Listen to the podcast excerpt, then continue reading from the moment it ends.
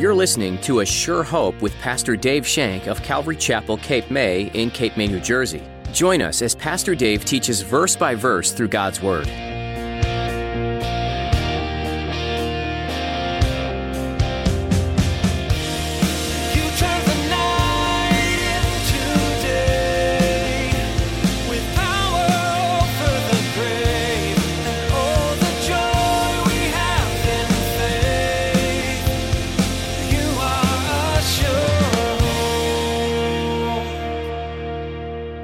God is always with us, and that should give us strength. It should give us hope, and it should give us solace, and it should give us peace. The presence of the Lord is always our strength. He is always our strength. And in His presence is what? Fullness of joy. In His presence is fullness of joy. Therefore, we can say that the joy of the Lord is our strength. Exactly. So in his presence is fullness of joy. For his presence, we get that fullness and he becomes our strength. Could you use some extra peace or strength right now? If so, the good news is that there is plenty ready to be given to you. In today's message, Pastor Dave will teach you that the only place to find complete peace and fullness of joy is the same today as it was when Solomon began his reign over 2,000 years ago. Now, here's Pastor Dave in the book of 2nd Chronicles chapter 1 as he begins his introduction to the book of 2nd Chronicles.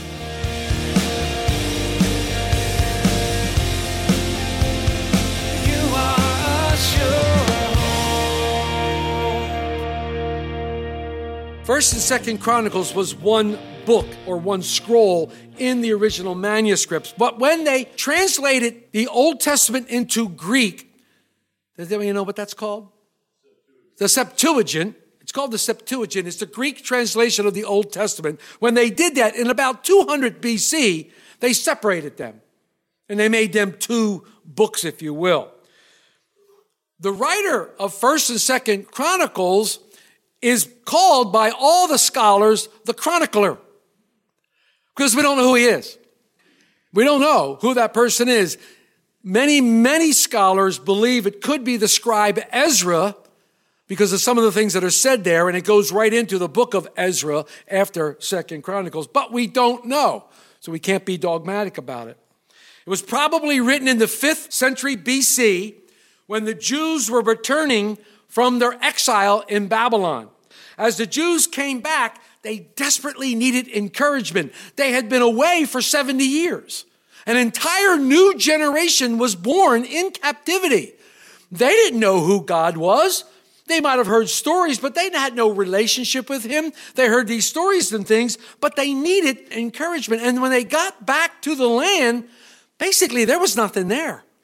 There was absolutely nothing there. So they were just struggling to survive. No temple. They couldn't go and seek the Lord. There was no king. It seemed like they had no direction.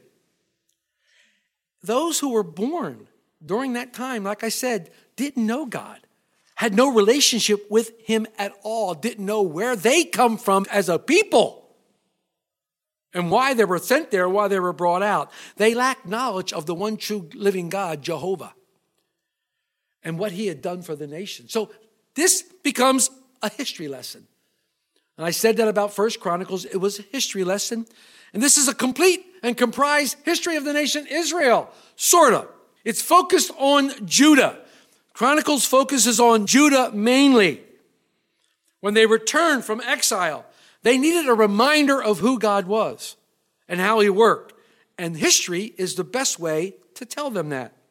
One author I read said, quote, the author uses the history of Judah to demonstrate that God blesses his people when they remain faithful and joyfully worship him. Unquote. Think about that. You are God's children. We sang about that. I am who you say I am. I'm a child of God. And if we are a children of God, then He will bless us if we remain faithful and joyfully worship Him and seek Him with our whole hearts. He is always faithful. He's never faithless. Though we may be faithless, He can't deny Himself.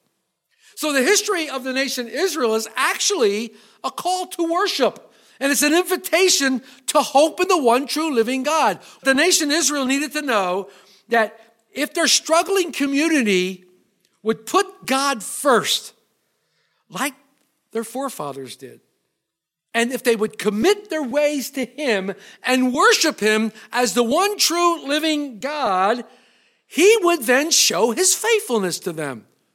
What a lesson we should learn, right? It's a lesson for us today. Seek first the kingdom of God and His righteousness, and all these things will be added. But God comes first. In a nation that was founded on godly principles, by men who sought freedom of religion, by men who sought to worship God in their way, free, a nation that was founded on biblical principles, the divine creator in the Declaration of Independence. Look where we've come from. Look where we are now. If the nation is ever in need of a reminder, it's now. The reason the chronicler follows Judah is because he's following the line of David. It was ever so important. Remember in First Chronicles, we looked at the life of David and how God had promised him that one would sit on his throne forever. And David knew it meant the Messiah, that David would have a long lasting dynasty, and that dynasty still exists today because Jesus Christ is on the throne. And Jesus came from the lineage of David. So we see that here. And the chronicler follows now through and looks at David and his lineage all through Judah. Basically, the northern kingdom of Israel is really not even mentioned. But we studied that at length when we studied 1st and 2nd Kings.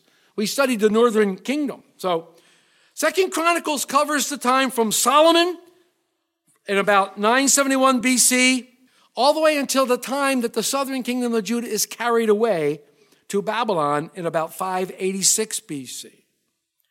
The focus is the southern kingdom, as I said, because the author was more concerned about telling the story of David's descendants. What's the application for us before we move on? Why is this important to study this in historical writings? Why are we here? And some of you might have asked the question, and it's okay if you did. Why are we stuck in the Old Testament, Dave? I love the New Testament. Well, just like the Israelites, history can jog memories. History can jog our memories. We need to remember. I need to remember, and I'm suggesting that you also need to remember times that God blessed you. Time that God was faithful in various situations in your life where He poured out His blessings upon you abundantly, exceedingly and abundantly above all you could ever dream or ask. Where He continued to do that, and even today does that. I think it's good to recall that. I think it's good to bring that back, bring that forth, and go, wow, look, God was faithful during that time. He brought me through that. I mean, think about it. You're here today. Some of you probably think, well, I would have never made it. You're here right now. It's important that we remember these things, and it encourages us to press onward. It encourages us to move forward in God's love, to move forward in holiness, to move forward with hope, and to move forward in confidence because God is faithful. As I said, I can never say it enough that God is faithful. Say it with me God is faithful. He is. He's faithful. And He wants to remember the work He's doing in you, just like He wanted the Israelites to remember the work He was doing in the nation Israel, all along, all the way from Adam, all the way up now to Solomon as we begin. Why? So that we can praise him, so that we can bring glory to his name, so that we can have confidence in him that he'll see it through. He'll be there at the end because he's a faithful God. Jeremiah 29 11, you know it. You quoted many, many times. The plans I have for you plans for a future and a hope. God has these plans. Myself, I know some of you also keep a prayer journal. You keep a prayer journal of prayers that you've said, things like that. I suggest that every now and then go back to one of those old bad boys. Open one of those gnarly books up and look back and you went, whoa, and see God's faithfulness all the way through. Man, is that an encouraging thing to do? I do that from time to time. In fact, I even take and put stars beside the various prayers. I think it's incredible to watch God work mightily. I've seen him do mighty works in this church alone. I've seen what he's done in my life and in your life. I watch it. So that's history. That is what history is. In Second Chronicles, we continue to see God's faithfulness to a nation. And as we see this, we can be confident that he who began the work in us will complete it until the day of Jesus Christ. We can be confident in that because he doesn't change. God is the same yesterday, today, and forever. The way he worked here, the way he works here, the way he works here, his faithfulness is all renowned. That being said, let's begin. Second Chronicle begins after David's death. King David has died and he has anointed Solomon, his son, by Bathsheba, I might add, to the throne. Solomon is now on the throne. Let's start with verse 1. Now, Solomon, the son of David, was strengthened in his kingdom, and the Lord his God was with him and exalted him exceedingly. The book opens with Solomon establishing his throne over what is then a unified Israel. There is no northern kingdom nor southern kingdom at this time. Solomon is king over all of Israel. It is a time of great peace and it is a time of great prosperity. Things are really cooking in Israel at this time. Solomon's father, David, had defeated all of Israel's enemies. He subdued them, all of them. And what is interesting, I've probably mentioned this when we studied Second Kings or First Kings, I can't remember. I think of First Kings. Solomon in Hebrew means man of peace. So Solomon was a peacekeeper. But David had secured that peace and made Solomon's life very cushy. you know, he spoiled his son rotten. The life he had was cushy because of all the things that David had done. He was the beneficiary. But notice in verse 1, the main reason Solomon's kingdom was strengthened. Who can tell me? Read it. Look what it says. Why was Solomon's kingdom strengthened? The Lord was with him. God was with him. That is something that we need to take to heart, guys. That is something we need to think about. Here, Solomon basically takes a page from his father David. Look at what does it say? The Lord who? His God. Solomon was accepting Jehovah as his God. This was huge, folks. He was accepting him. It became personal to him, just like his father David. Solomon starts out in the right direction, guys. He starts out in the right direction, praise God. He's moving forward, seeking the Lord. The Lord is strengthening him. The Lord is exalting him. Woohoo! Things are good. Hold on to your hat. Anyhow, we see in Joshua 1, verse 9, God says to Joshua, and the Lord your God will be with you.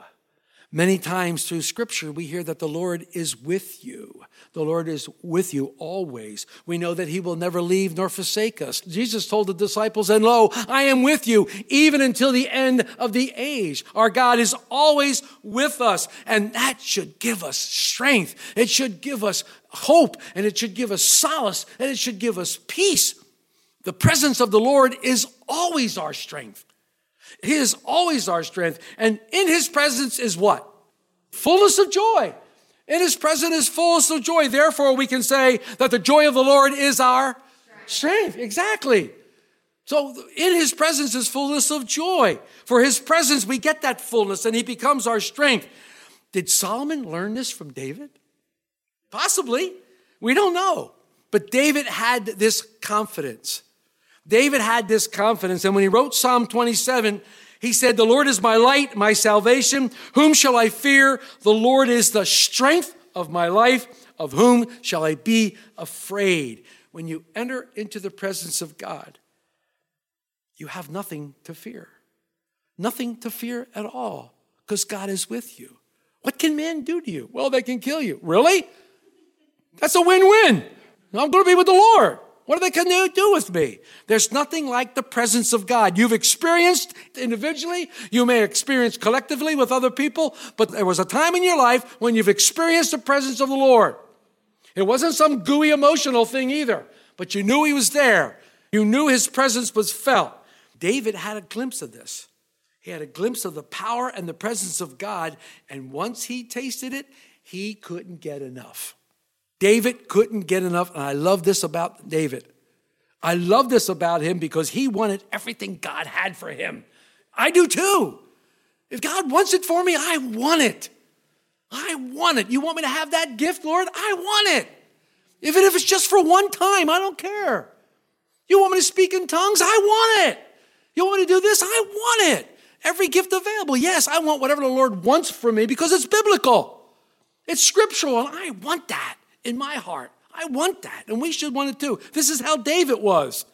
David knew that if he offered praises to God, that God himself would lift David above his fears.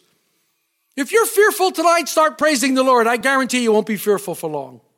I guarantee he will lift you above your fears and you won't have any fear because he hasn't given us a spirit of fear, but a spirit of power and love and a sound mind. This is great lessons for us in this time of turmoil when we don't know where to stand, when the country is divided politically, when the country is divided racially, when the country is divided socially, when there's all sorts of crazy things happening, we need to be one in God, in Christ. We need to be united as a church. We need to be united more now than ever before. We need to be connected to one another because we need one another to stand strong against the devil as he comes against the church. And guarantee, folks, he's coming. Guarantee. The writing's on the wall, and it's not Nebuchadnezzar. The writing is on the wall. They're coming for the church. You watch. Mark my words. Mark my words. You have to have this attitude that God is with us when we go through the midst of trials, when we're in the midst of our enemies, and even when we're just living our daily lives. God is with you. Don't you realize God has placed Himself in you by the Holy Spirit? Christ in you, the hope of glory. He's put Himself in you. That's how crazy he thought we were. Well, you know what? I don't want you to lose me, so I'm going to put myself in you. Thank you, Lord. I won't be able to misplace you. You're with me. Thank you. We need to seek him while he can be found.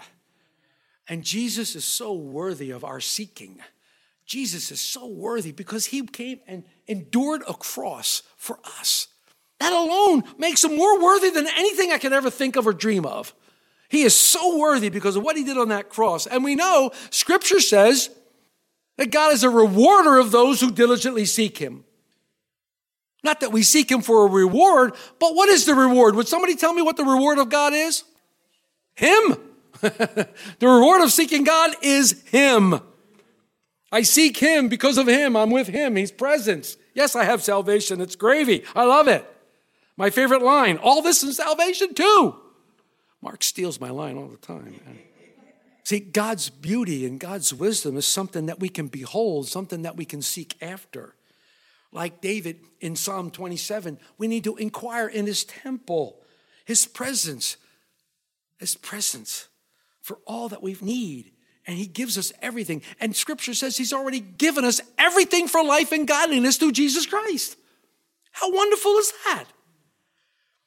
God there in a time of trouble, and we can call upon His name and we can hide, and He hides us from the storms. He hides us from the accusations from our enemies and the accusations from our friends.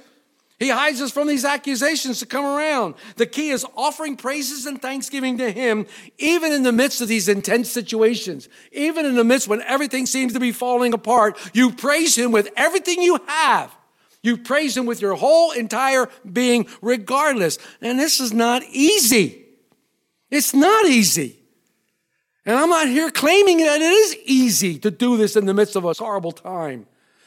But if you work up to it and you just start believing and trusting, oh my goodness, his presence comes on you and you run into his arms and he just envelops you with his arms and pulls you close to him.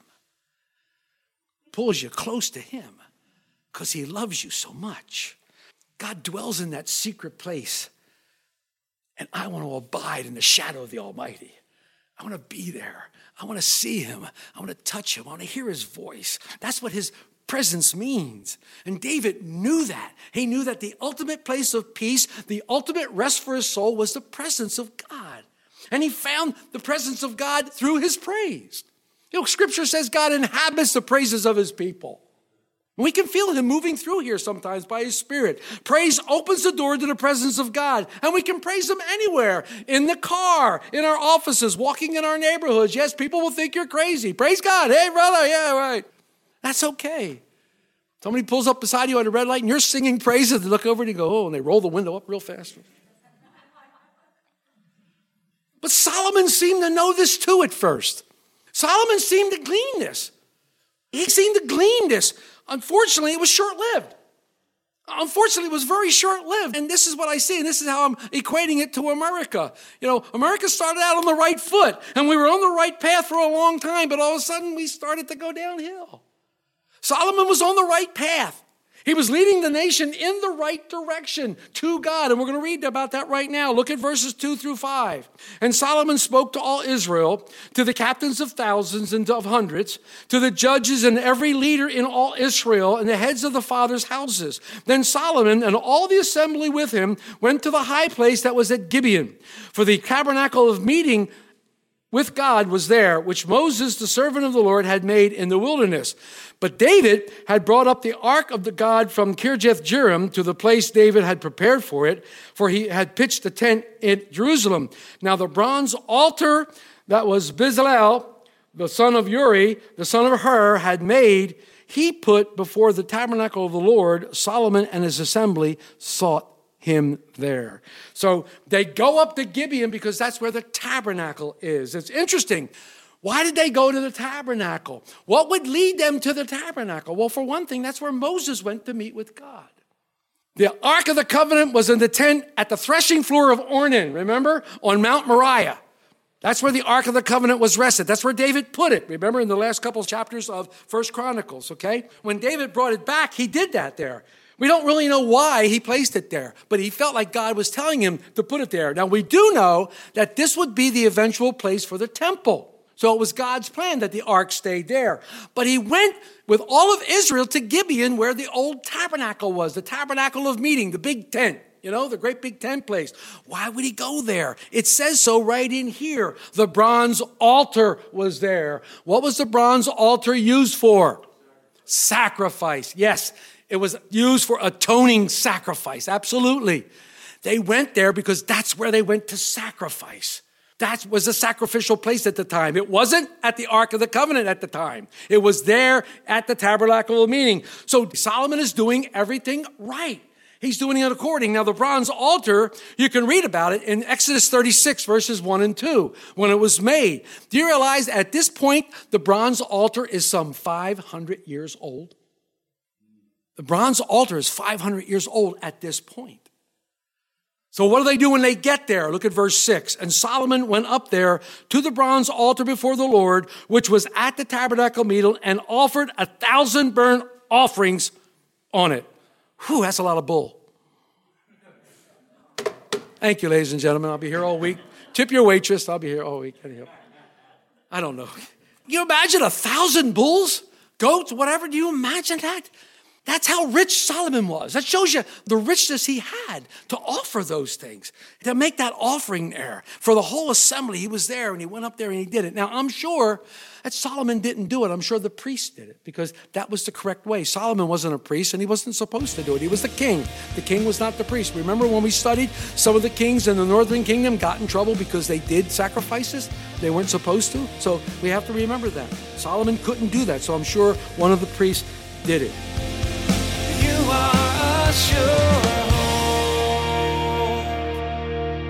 You've been listening to A Sure Hope with Pastor Dave. Pastor Dave has been working his way through the book of Second Chronicles. Before you assume that this book entails a bunch of details from the past that don't really affect you today, make sure you take some time to appreciate what this book offers. In addition to the history of the Israelite people, you get to know the rise and fall of many kings. They were all sinners who needed a savior. They were just like every person today, no matter their status, who needs a savior.